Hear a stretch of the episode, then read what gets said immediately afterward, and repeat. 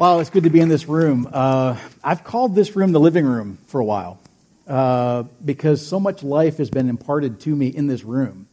And I could reminisce a lot uh, as I stand here and look around. Sharon could too. We are so grateful for the ministry of Living Waters Church to our lives. You know, almost 30 years ago, when I didn't know what I was doing, I still don't uh, sometimes, uh, uh, starting a private practice as a counselor, I get this phone call and on the other end, uh, this guy says, Hi, my name is Stephen Riley, and I'm a youth pastor at this church in Shelbyville, and I'm looking for someone to refer some of my people to, some of my families to. And uh, but before I do that, I need to meet you. So, Stephen, you know, a good pastor. So we have time together, and he is grilling me on my theology and on my psychology, on my approach. I mean, just really kind of opening the hood and kicking the tires and making sure I wasn't crazy. Uh, so that was, I mean, that was a long time ago uh, over, over the early months of that relationship, he said, I want you to meet my father in law, Joel League. And Joel uh, ended up becoming uh, a dear friend, a personal pastor, uh, just a, a, really important person in my life. And so we've got uh, this rich, rooted history here in this place. Uh, every Wednesday that I'm at least in the country, for the last almost 30 years, I've been here which is, um, I mean, I'm thinking about the road between here and Wilmore. I think I've just got it memorized. Uh, and so started out when the school was still here, and Lynn Heyman got out of her office in time for me to take over uh, in the afternoons on Wednesdays, and I would have a place to meet with people. And uh, and over the time, I've kind of been a kind of moving around the campus a little bit, but I've got a great spot and love being here on Wednesdays, and uh, just feel so at home. It's been a long time since we've been here on a Sunday morning. So it is a real delight for us to be here and a real honor um, to be here with, with you and on a really important day for me. And uh, I'm going to ask this question. I want to hopefully answer this today because I get asked this question from time to time. Why Israel? That's a good question. Come on, Martin. I mean, what is it about Israel that's so important? Aren't they just one among 200 nations on the planet? And what's, what, is, what is so important about Israel? I think it's a good question, and I think it's important, at least at the beginning, for me to say this. When I say that I am pro Israel, it might be more important to say I'm, I'm pro the God of Israel. Um, you know, there's an important distinction, I think, to be made, at least where I'm coming from, to say that when I say Israel, that I'm pro Israel, I'm not necessarily pro everything that is political Israel. You know, uh, political Israel is not unlike uh, political America. You know, I'm glad to be an American, but I have to tell you, there are some things governmentally that I really have trouble with. And I think that would be true as as we kind of peel apart sort of the kinds of things that are going on governmentally in Israel. But here's the deal we, as believers, I, as a believer, am pro God's purposes and plans for Israel. He has a plan for our nation, He has a plan for Israel. And it's important for us to watch this. You know, um, my father, when I was a little boy, he, my dad was a newspaper reader. He read two newspapers a day. And uh, maybe that's where I get my kind of news uh, kind of stuff from. But he would read articles to us as children. And, you know, usually we were someplace else playing, you know, he's in the living room reading to us. And I remember as a little boy him saying to me one day, Martin, always keep your eye on Israel because it's how you will know what God is doing in the nations around the world. Didn't mean much to me then, but I tell you, it stuck with me. And it makes all the sense in the world today. I thank my dad for that. So, um, as we kind of begin to pull this apart a little bit, my heart's really full and I'm trying to condense all this, and, and probably could be a three sermon series kind of thing that I want to share with you today. But I, I'm praying that God has distilled something really important for us to consider. So as I start to think about this, the first place I kind of land is uh, Acts chapter 1. Acts chapter 1, verse 6. This, this picture that we have is uh, the disciples meeting with the risen Lord. And so they're gathered together. This is right before Jesus ascends to heaven. And the disciples say to Jesus, um, Lord, will you at this time restore the kingdom to Israel? It's the question they ask. And commentators for years have said, what were these guys thinking asking a question like that? I mean, and, you know, kind of in a condescending sort of way. Well, here, here's my thought on this. You know, maybe it's, maybe it's not altogether true or right, but I'm thinking, okay, these Jewish boys knew what they were asking, right? I mean, we read this and we think about it differently, but, but these guys were Jewish. They were rooted in, in um, Jewish tradition. And so when we read that, we think something very differently than what they were even asking. You see, it's like we come in sort of in the middle of the story. And we live in an age where I, I actually, some of you remember this, I can tell because you're gray like me. Uh, we used to watch uh, our favorite television show, and horror of horrors, we'd have to wait an entire week to watch the next episode, right? Now, today it's all fixed for us. Netflix just keeps rolling through the next one. We can binge watch all weekend long if we want to waste an entire weekend. But here's the thing: if I was to say to you, "I watch this, watch this, this series. You're going to love it." There's five seasons. What season would you tune in to start watching? I'm a counselor. You got to give me some feedback. Yeah, one. Because why? If you start in in season three, it's not going to make sense. You're not going to understand the characters, the plot line, the development. This is my point we as Gentile Christians very often are jumping in in the middle of the story. So we don't understand questions like this. We just don't understand. I, am not proud of this, but I'll be honest and tell you that um, as a young Christian, I didn't, I didn't spend much time in the Old Testament. You know that kind of gold color on the, on, on the edges of your, your pages of your Bible? It, it was pristine in the Old Testament. Well, my, Old, Old, my New Testament was kind of, kind of rough and ratty. And that's simply because I was sort of raised in an environment where it wasn't a priority. It was, I mean, no one ever really said that from a pulpit that I remember, but I kind of grew up kind of believing that. I mean, it was sort of this theology that was handed to me. And I never really considered, you know, what's going on with regard to this kingdom. What, what does this kingdom really mean? What did the disciples say? Well, you know, we can say a lot about this today. Um, if, you, if you read the Old Testament, you see many places where God is interacting with, with uh, uh, the Jews in the wilderness and shaping a people to himself. Exodus 19 through 24 is a big chunk of scripture that, if you've got time this week, start reading through it. It's fascinating.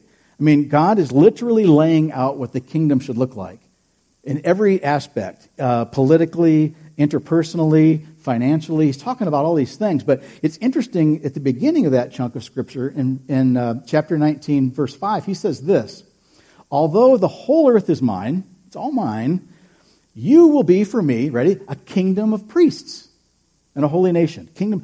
That's what I think that the disciples were really asking Jesus. Are we, we going to finally be able to live out our call and our destiny as a people? Is it going to finally happen? Are you going to restore this? Because we've seen as we walk through the history, uh, things didn't go as planned.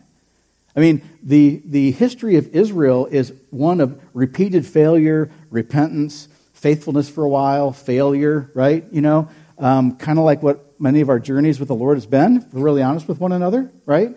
Seasons of faithfulness, failure, God restores us. Very much like that. And so we know that that's kind of their history. We know that uh, being a kingdom of priests really hasn't been lived out yet uh, among the Jewish people. I think the, the, these, these nice Jewish guys were just saying, is this, is this the time? Can we finally do this? Sidebar here, what's really important, I think, is that when we're thinking about what God is, is planning on doing, what his goal is among the, the Jews today, it's not tied to their faithfulness to him necessarily. Now, Martin, what are you talking about? Well, if you read Ezekiel, Jeremiah, Isaiah, what you find are specific places in Scripture where God is saying, Look, you've been unfaithful, but I'm going to restore you to the land. You've rejected me, but I'm going to restore you to me. Why? Well, again, in your free time this week, take a look at Ezekiel 36. Um, what God is saying here in, in verse 22, for example, it's not for your sake, people of Israel, that I'm going to do these things. I'm, it's, not, it's not for your sake that I'm going to restore you to the land. It's not for your sake that I'm doing all these. I'm doing it for my name's sake. What does God mean by that? Well, it means that God is saying, Look, I can't lie. I made a covenant with you. I promised to do these things. I'm going to do them, not because you're getting it all right, but I'm going to do them because I am God. I don't lie. Very important. I mean, I think when people talk about um, Israel and they begin to kind of think, well, you know, we don't see a lot of faithfulness necessarily in, in even uh, what's going on today. But I'm telling you today, here's one big idea out of the sermon this morning God has purposes and plans for Israel that are yet to be completed, and He will do it for His name's sake. Very important. You know, we think that somehow we have to get everything lined up just right, and then God acts on our behalf. And God's saying, Look, when I say I'm going to do it, I'm going to do it. When He saves you and says, Look, uh, there's, there's assurance. You're, you're, you, are, you have a home in heaven. That's, that is not contingent on whether or not you have a bad idea today and think negatively about somebody else. God said He will do it. He will do it. One of my favorite sections of Scripture, this will probably tell you a little bit about me. I like Ezekiel 37, that valley of dry bones Scripture. Again, if you've not read that for a while, go back and read it. As a kid, I was fascinated by that. I, I kind of like this horror movie kind of aspect of this, right? So again, it tells you who I am. Um, but uh, you know, I won't I won't read the whole thing. But you you remember the picture? Uh, Ezekiel is taken to this valley of dry bones, and the scripture says they are very dry. Makes that distinction. Very dead. There's nothing there. And the Spirit of God says, Can these live? Now, Ezekiel's a smart guy. He says, Only you know, Lord, right? That's, that's the right kind of answer, right? And so uh, you know the story. The Lord says, prophesy to these bones. The bones begin to rattle. And at this point, you know, I'm screaming like a little, little, little child running out of there. I'm not, I'm not hanging around to see what happens next. But they start coming together, you know. And Scripture is very clear about how they, the, this, these bodies are constructed and skin grows on them. And I mean, this is wild stuff, right? I mean, am I the only one that thinks this is weird? This is, you know, so this is all happening. But, but then um, scripture says there's no breath in them. I mean, they're still dead. I mean, the bodies are complete, but they're still dead. And so, again, the Lord says, prophesy to the breath. So he does. And this, this valley, what was previously dead, stands to their feet. Scripture says an army, a mighty army. Now I'm really running, right? I mean, if, you, if you hung around that long to see that, that's a freak out moment, right?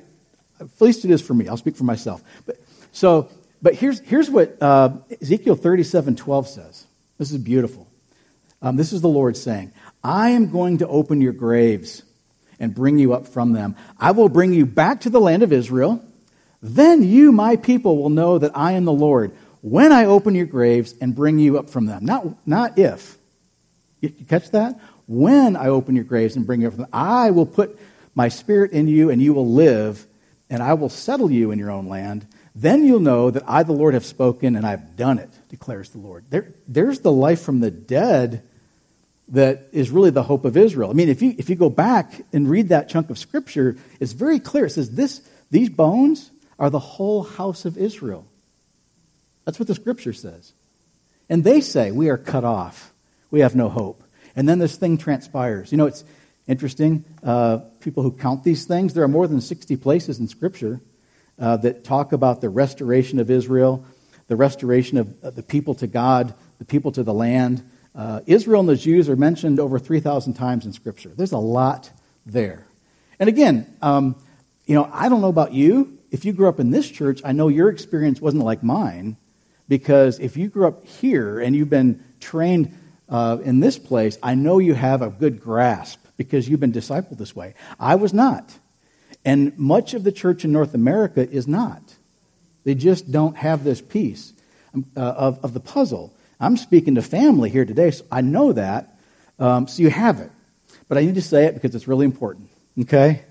So, jumping ahead, then, we've got this history of Israel that's, that's kind of back and forth, back and forth. But God has said, Look, I'm going to do this. I am going to do this.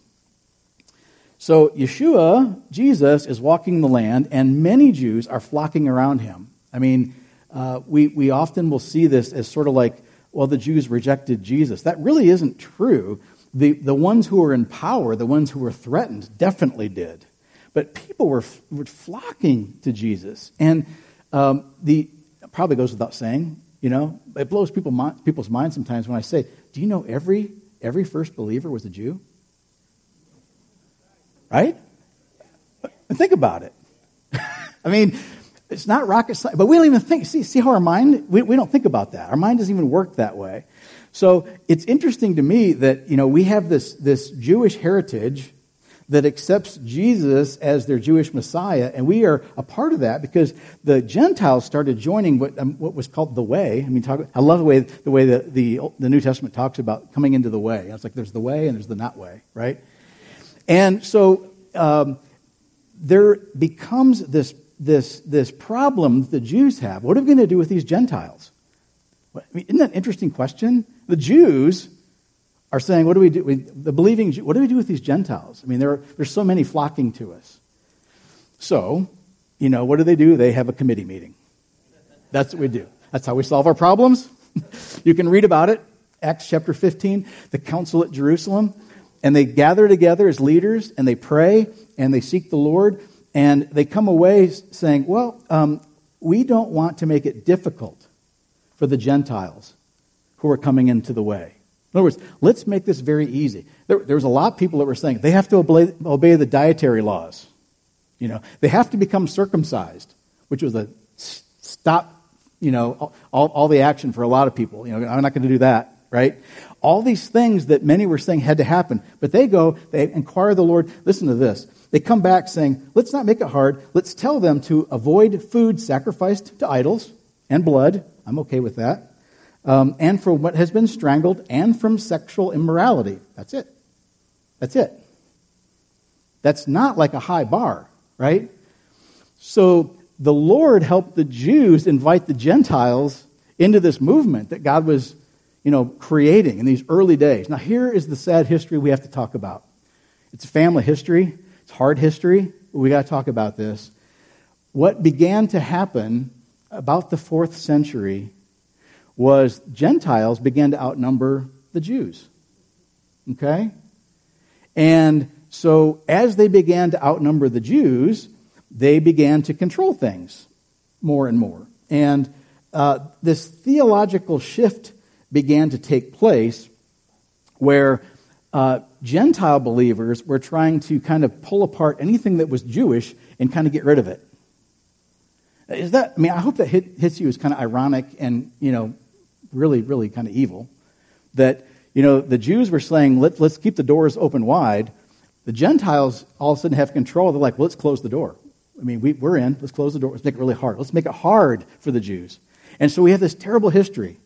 Um, that, and I've got tons of this material. Don't take my word for it. Please don't. Anything I'm saying. Research it for yourself. It's widely available. But starting in about the fourth century, um, people like uh, Constantine the ruler of the, of the known world, right, called a council together, urged them to disassociate themselves with anything that's Jewish. And it was kind of the start. It's like nothing, nothing Jewish from here on out. Um, uh, St. Gregory describes Jews as slayers of the Lord, murderers of the prophets, enemies of God, haters of God, adversaries of grace. This goes on and on and on. John Chrysostom, he was, he was known as the golden tongued preacher of his time. This guy must have had a gift. People would flock to hear him preach. He himself said of the Jews that they worship the devil. Their assemblies are criminals. God hates the Jews. They are absolutely abandoned. No expiation, no indulgence, no pardon. See what's happening here? This is really ugly history that we have to be aware of. Because I'll tell you something, Jews understand this history. They have a long memory. It goes on. St. Augustine, or Augustine if you prefer, called Jews a witness people. Now, that wasn't a compliment. He said that, you know, if you want to know what happens when you are outside of God, just watch the Jews, because they're destined to show us just how bad things can really be. That was, he, he called them a witness people. We know about the Crusades. Um, if, if you're ever in Israel and you get around some of this some of these places where the Crusaders were. It's just it's, it's interesting history, but it's really really dark history. And there are written accounts of horrific things happening, like the Crusaders rounding up the Jews in a certain area, uh, locking them into their synagogues, setting the synagogue on fire, and then marching around carrying the cross while they're screaming, singing, Christ, we adore thee. I mean, that's the sort of thing that Jews remember. So you can understand there's kind of a problem here with us saying, you know, don't you want to be a part of what we're doing here? Don't you want to be part of the way? And they're like, we know what the way means. The way was, has been deadly to us. It gets worse, really. There was accusation during the Black Death that the Jews were killing Christians, killing uh, uh, Gentile children, and using their blood in, in their Passover. It just it gets worse and worse and worse. Let's talk about Martin Luther for a minute. oh, yeah. Well, listen, let's be fair. I am really, really thankful for the Reformation. You know, by some estimates, tens of thousands of people were killed during the Reformation because they believed that things needed to change. And we could begin to read Scripture in our own language. We didn't have to go to a priest to have a mediator. There's some really, really amazing, important things that came out of the Reformation. Martin Luther really wasn't trying to pick a fight when he nailed his theses to the door. He just wanted to have a conversation, and the church wasn't having any, anything of it.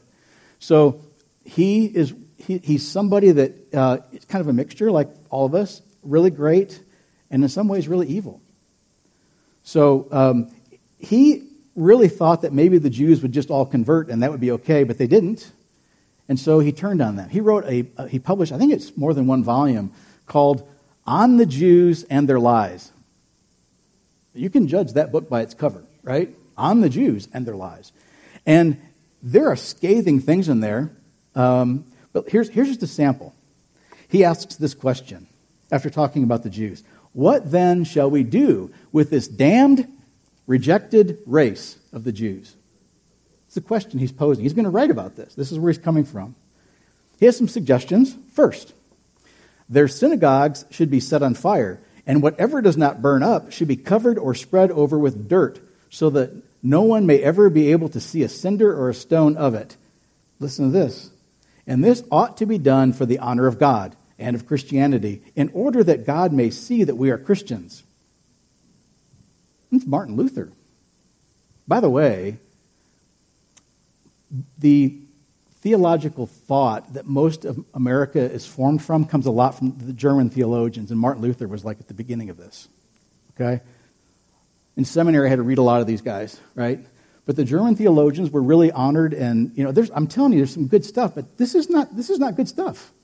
That's only his first. He's just getting started. Secondly, their homes should likewise be broken down and destroyed, for they perpetrate the same things there that they do in their synagogues. For this reason, they ought to be under one roof or in a stable, like gypsies. I guess he didn't like gypsies either. Um, in order that they may realize they are not masters in our land as they boast, but miserable captives. Third, they should be deprived of their prayer books and Talmuds, in which such idolatry, lies, cursing, and blasphemy are taught. Fourthly, their rabbis must be forbidden under threat of death to teach anymore. And now he's running uh, third base, going for the home run. This is how he sums it up. To sum up, dear princes and nobles who have Jews in your domains, if this advice of mine does not suit you, then find a better one so that you and we may be all be free of this insufferable, devilish burden, the Jews. Next to the devil, a Christian has no more bitter and galling foe than the Jew. I don't know how that hits you. That I mean, I, it's a mixture of deep grief and a lot of anger as I read that. That's kind of a, just the mixture that I have. Because that kind of thinking, that kind of theological thought, really was what was behind Hitler's ability to do what he did.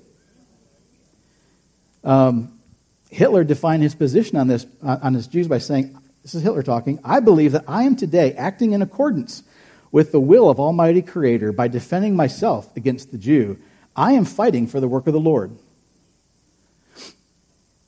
You can see how he could say that. Right?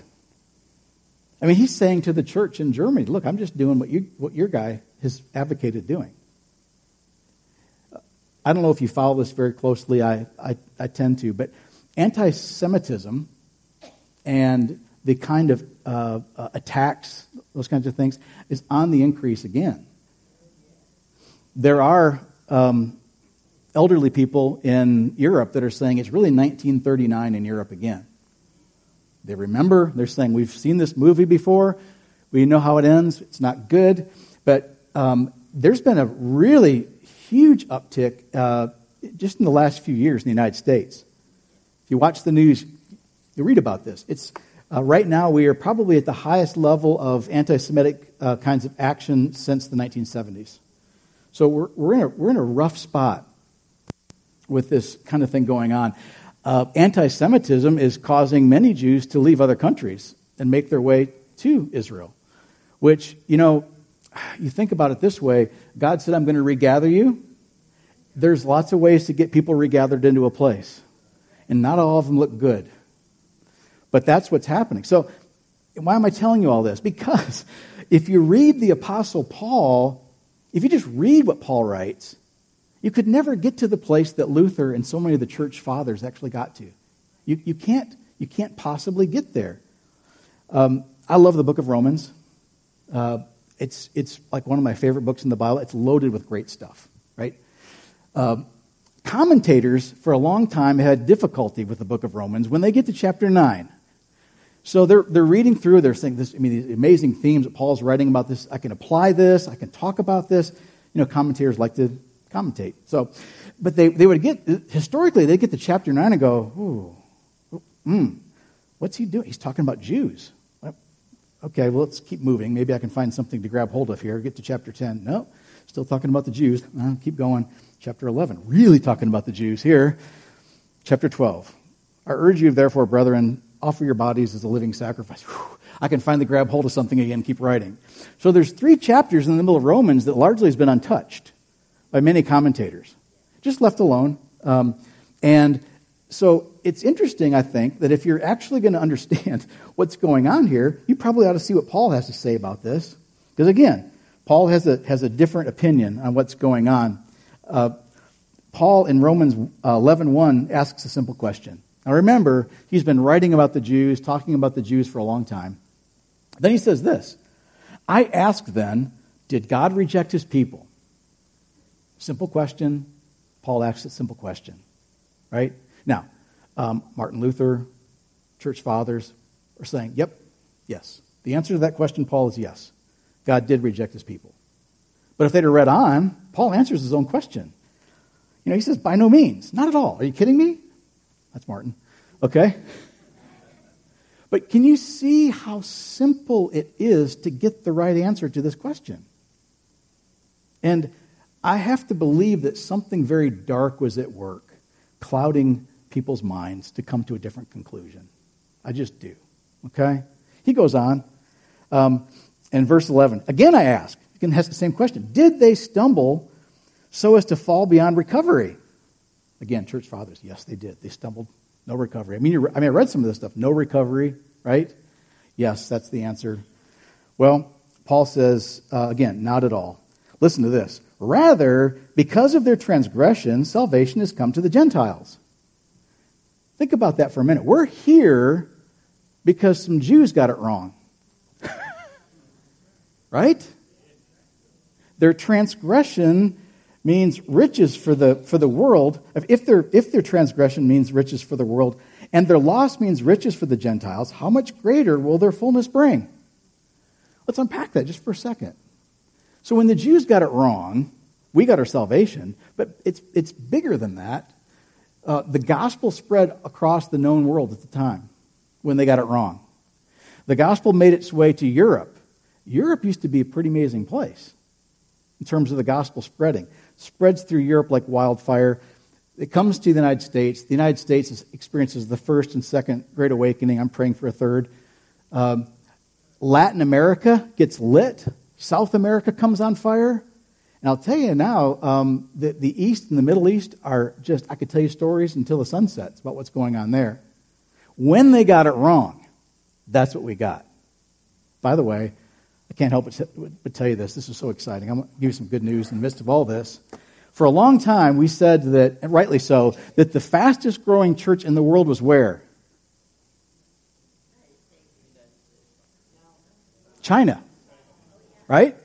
It's been that way for a long time. And the church in China is still growing by leaps and bounds. So don't take this the wrong way. But per capita now, listen, the fastest growing church in the world today is in the Islamic Republic of Iran. The Islamic Republic of Iran. Fastest growing. Uh, no churches, no, no property, uh, no real formal structure because it's all illegal mostly run by women because the men are dead or in prison, fastest growing. They have none of the stuff we have here, right? Fastest. Somebody needs to be encouraged by that because we, I think, uh, and again, this is my generation of church leadership, and how we were trained. We have to have certain things. Things have to be just right for the church to grow. Now, I like my creature comforts. I'm glad the air conditioning is working in here. But you can't apply that reasoning if you see what God's doing in a place like Iran. Okay? So that this, this is all spreading just like wildfire across the Middle East. The, the Chinese have sent missionaries uh, into the Middle East, saying the Middle East, those nations are going to be our inheritance as Chinese believers. They want to have an inheritance as well. And they're not seen as enemies. Like if an American goes to the Middle East, trust me, we don't blend.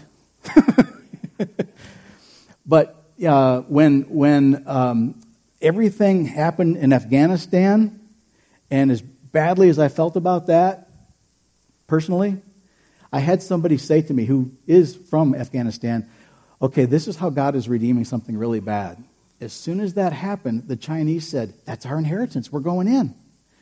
So businessmen, you know, came and said, we, we would like to bring economic prosperity. We like to, and, and so they're, they're coming in that way. So God's finding ways to just spread the gospel that's like nothing we've seen before. And listen, this is when the Jews got it wrong. So Paul goes on, because he's not done yet. Verse 15 For if their rejection, if the Jews' rejection is the reconciliation of the world, ready?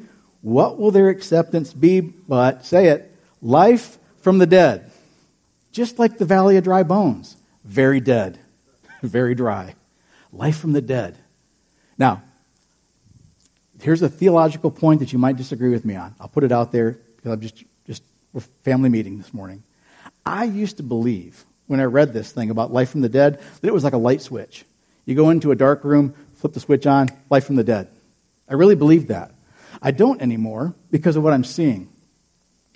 What I'm beginning to believe is this life from the dead that Paul is talking about, and frankly, what the prophets talked about and longed to see, is more like a dimmer switch, right? You know, it's a rotary thing that you kind of turn up and the light goes up. That, by the way, it never goes down. Kingdom always advances, right?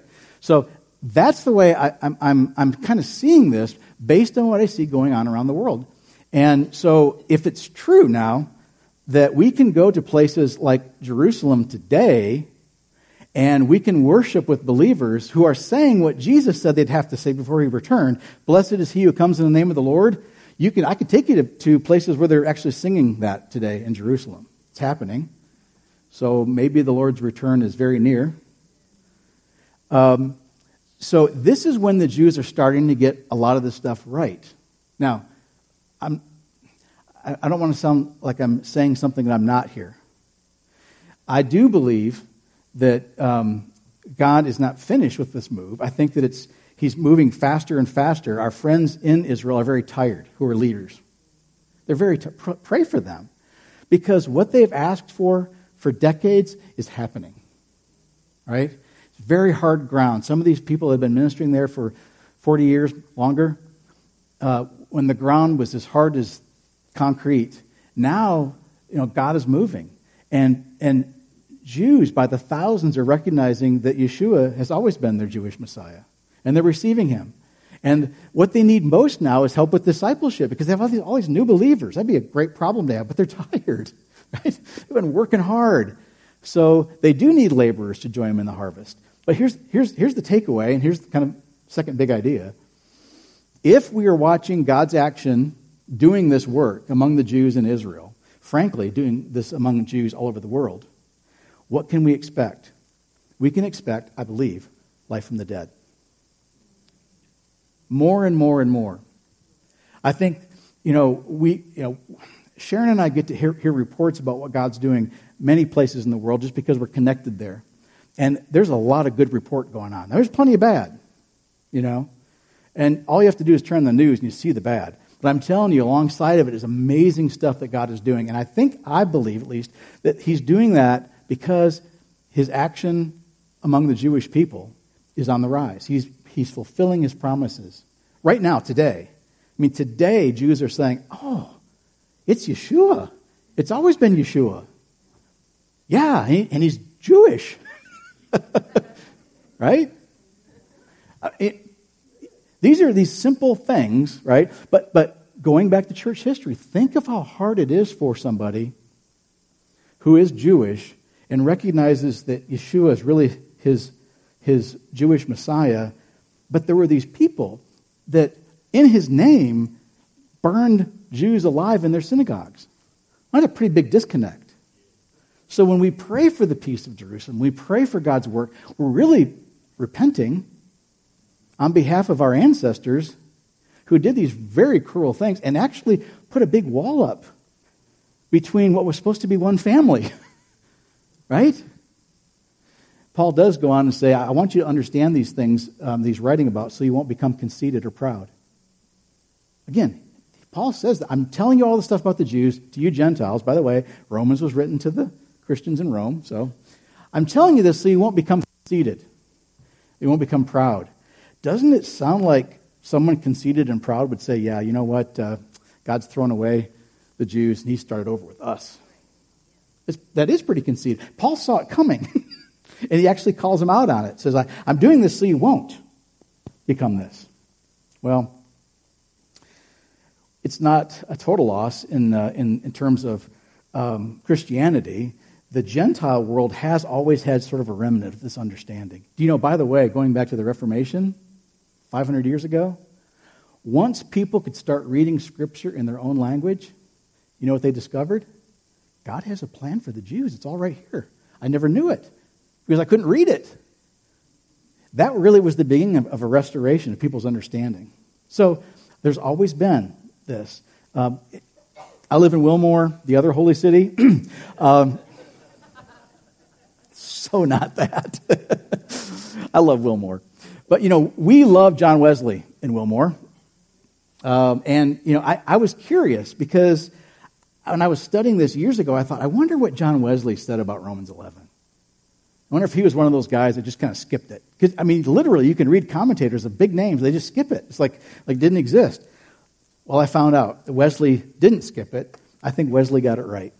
Listen to what he says. He's talking about this life from the dead and Israel's restoration. Wesley says this So many prophecies refer to this grand event, it's surprising any Christian can doubt of it. I mean, you know, Wesley's thinking, you must be an idiot if you can't see this. You know? It's surprising that anybody can doubt it. And these are greatly confirmed by the wonderful preservation of the, Jew, as, of the Jews as a distinct people to this day. You know, historically, when a culture is dispersed, taken into captivity, dispersed, they cease to exist as a culture. They just, not the Jews. God has kept them as a distinct people to this day. Wesley saw it, and this is in 17, 1755, so, you know, a while back. He says this When it's accomplished, it will be so strong a demonstration, both in the Old and New Testament revelation, as will, oh, how he says this, doubtless convince many thousand deists in countries that are nominally Christian. Think Europe right now, okay? And this will be a means of swiftly propagating the gospel among Mohammedans and pagans. Wesley saw that this move would actually impact the Islamic world and the pagan world like nothing we've seen before. Folks, I get pretty passionate about this. Um, because we're living in this day. I mean, this is, these are amazing days to be alive in the kingdom. Are they challenging? Yeah. Um, is, is it possible that we'll have friends, maybe even ourselves, who will be at risk of having our hearts grow cold? Yeah. I'm very wary of that. Is it possible that we toy around with things that are not true or a little untrue and get ourselves untethered from the person who is truth, yeah, we've got to be very careful these days, folks. Our culture is telling us things all the time that are so far from what's true. And if we toy with those things, I think we're putting ourselves in danger. And I think we really have to be uh, honest about that. But while all that's going on, life from the dead is happening. I believe we're going to see it. I would like to think I'll see it in its completion in my lifetime. We may. We very well may. So, what do we conclude from all this? Romans 11:29 says that God's gifts and call are irrevocable. I just like to say that word; it kind of rolls off my tongue. Irrevocable. We say that to one another once in a while, um, and it's okay. We can, we, can, we can borrow this scripture, just put it back where you found it. Um, when, when, when somebody is kind of feeling down, feeling like they kind of put on the shelf, you know, they've been in ministry and now they're not, and, you know, whatever. You know, God's gifts and call are irrevocable. So be encouraged, be encouraged. We say that to one another. That's okay. But keep in mind that Paul is still writing about the Jews here. That's who, he's, that's who this is written to. You know, the number one rule of Bible um, uh, interpretation is who's the audience? And what's the topic here? He's writing about the Jews. So, what are, what are God's gifts and call to the Jews? Well, God's gifts, the land, the law, the covenants, the privilege to know Him. That's a gift that God gave to the Jews. What's God's call? To be a kingdom of priests. His special possession, to be a light in the world and to be a people that display His name and character. How they doing? They got a ways to go. How about you? I got a ways to go. But remember, God is not doing this for anything other than his namesake. He's going to do this. He doesn't need another reason. He may have other reasons, but he said he would do it. So he's going to do it. The gifts and call are irrevocable. You know, I think St. Augustine was right. The Jews are a witness people. They really are. Not in the way that he meant it, but the Jews are a witness people to us to demonstrate God's faithfulness to a people who are unfaithful. I don't know about you, but personally, I take a lot of comfort in that. I can turn that around and ask you a very pointed question, and it's this If God really has just kind of thrown away the Jews because of their unfaithfulness, how secure is their salvation? Quit preaching and went to meddling right there, didn't I? It's a good question right? So I'm thankful that God is faithful. I'm thankful that um, He is going to fulfill His purposes to Israel. Why Israel? I think my dad was right. You know? Why Israel? Because by watching what God is doing there, we will know what God is doing around the world. We'll have a good perspective on what the time clock looks like. And so we pray. We pray. This is the National day of prayer for the peace of Jerusalem.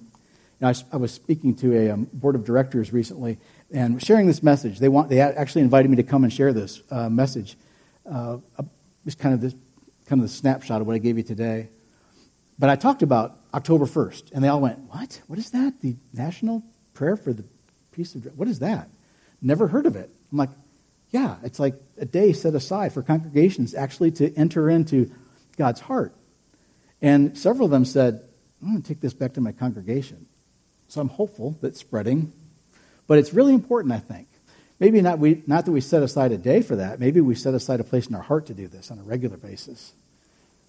Psalm 122 says this, verse 6 Pray for the peace of Jerusalem.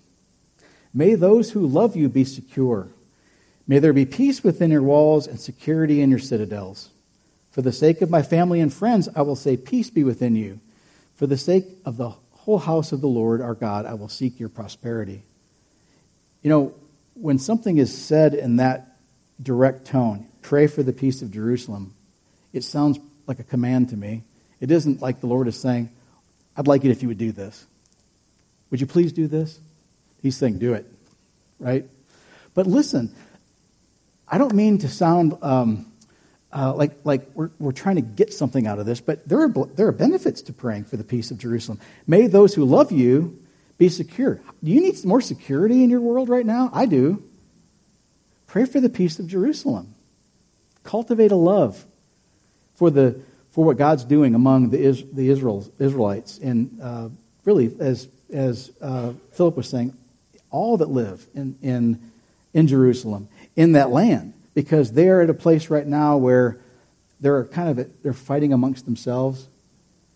So security, pretty important. For the sake of my family and friends, there's something to be had for our family and friends as we pray for the peace of Jerusalem and for the whole house of the Lord. That's us. It's the body of Christ. There's something to be gained as we do that. So, um, I don't want to just talk about it. I want to do this, and I want to say something very important to you all as my family. You all, whether you know it or not, have had years and years and years and years and years of people in this congregation who have devoted themselves to this. It's been their primary thing that they've done. I don't think I'd ever been around a, a prayer for Israel group until I came uh, around the group here at Living Waters that's been doing that for a long time. And so, just to honor God's move here, as He has continually poured Himself into and, and through you all, praying for the Jews, praying for the ministry of the Lord in that land, praying for the leaders who desperately need it, praying for peace around its borders. And I'll never forget um, being up in the Golan Heights uh, and watching this beautiful sunset. It's actually stunning up there. If I had to live someplace in Israel, it would be in the north. And a friend of mine says, Yeah, well, you've about 150,000 missiles aimed at your head right now. Sleep well tonight. Because all around the mountains there, the, the enemies of Israel have gathered their forces and they have equipped themselves for a moment where they want to wipe out Israel. They're planning on doing this, folks. I mean, this isn't, this isn't just fantasy. You know, I mean, people argue about whether they'll be successful or not, but they plan to do it. That's my point. And we see these skirmishes from time to time. They, they sometimes get loud and big enough that actually make the news, but I'm telling you, it's going on all the time. All the time. And within Israel itself right now, there's a lot of tension. There's a lot of divisiveness, not unlike what we feel here in the United States. People set against one another. And so um, we want to pray for all those things. And I want to invite, where's, where's Carol at? There's Carol. Um, I invited Carol um, to invite some of the folks from the Israel Prayer Group here to pray. Simply pray um, in this really, really important season. So, whoever you guys have designated, if you'd make your way to the platform, and um, Philip, I'm sure you got a microphone for them. We just want to spend a few minutes here at the end just in, the, in a real spirit of thankfulness to the Lord for what we've been given. When the Jews got it wrong, we got our salvation. And as they're getting it right, we will see dramatic things to the end that I believe Jesus returns, which I think is soon. Maranatha, come Lord Jesus.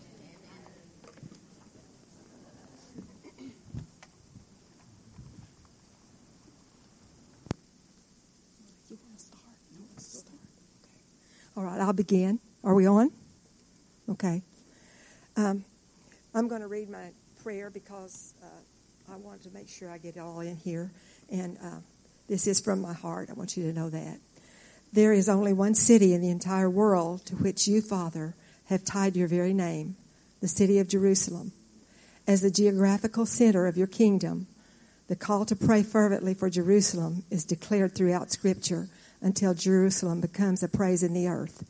So today we pray for the old, the young, the people in the streets, the governing body, the Knesset, the prime minister, the border police, the IDF, and all those in authority.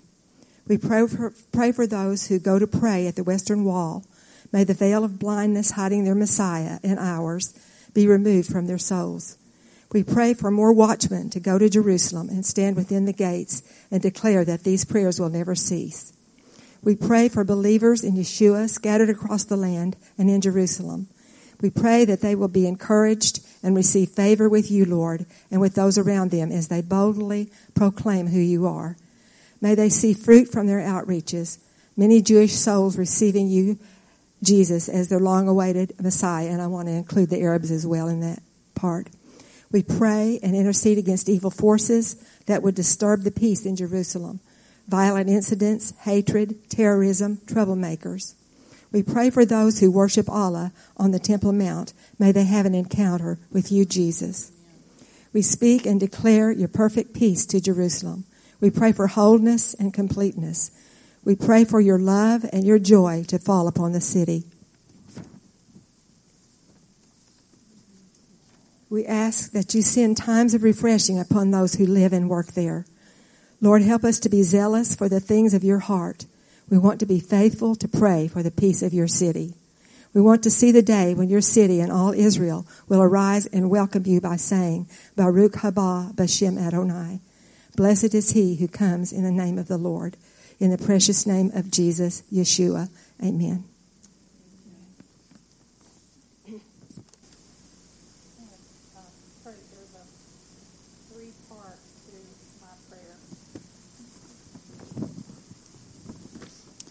First of all, we acknowledge that God's holy love for this is for Israel's salvation. It means Israel's salvation is God's holy love. And says, let the Jewish people hear you speak personally to their hearts. And that's in Jeremiah 31 20. And I, um, and I have loved you with an everlasting love, and I have drawn you with loving kindness. And Yeshua, who you who wept over uh, Jerusalem, fulfill the yearning of your heart to receive the worship and love of the Jewish people. Cause your word to be fulfilled, which says, Hear, O Israel, the Lord our God, the Lord is one. And you shall love the Lord your God with all your heart, with all your soul, and with all your strength. And the next one is repentance. We, re- we proclaim the word of the Lord over Israel. Adonai longs to be gracious to you, Israel. As soon as he hears you, he will answer you. Return, O Israel, to the Lord your God. Say to him, Forgive us all our sins and receive us graciously. That's Isaiah 30, 18 through 19. And then the third part of this is outpouring of the Spirit. As we set ourselves in agreement, we ask, Sovereign One, let a new and powerful outpouring of your Spirit on your people begin. Only by your Spirit will the veil over Israel be removed and Messiah revealed. Cause the salvation and spirit fullness of the Gentiles to provoke Israel to jealousy for her Messiah. That's Romans 11 11, 25 and 26. O Lord, save your people, the remnant of Israel. My heart's desire and prayer to God for Israel is that, they, is that they all might be saved. That's Romans 10 1. Make your salvation known to Jewish people living in the nations as well as in the land. Let there be an unprecedented global harvest of Jewish people according to your word in Yeshua's name. This is a very serious thing for all of us. And we have been on the streets of Jerusalem. And this is what I pray every night, sometimes two and three times a day. God protect the land of Israel from the air, the land, and the sea. I pray you protect them, Lord, north, south, east, and west. Whatever religion there might be there, that they might come together and cry out, Jesus Christ is Lord. I even pray now that in Shearim, which is the area where all the rabbis study all their lives, and they're looking for God. I've been praying lately that the rabbis would cry out in the streets and with a loud voice and a shofar, Baruch haba Bashem Adonai. It's a terrible thing to be surrounded by your enemies, and they are. And before long, we will be here. And if I was in downtown Jerusalem, here's what I would pray as a rabbi or an inhabitant there who knows they're surrounded by the enemies. It is Psalm 140.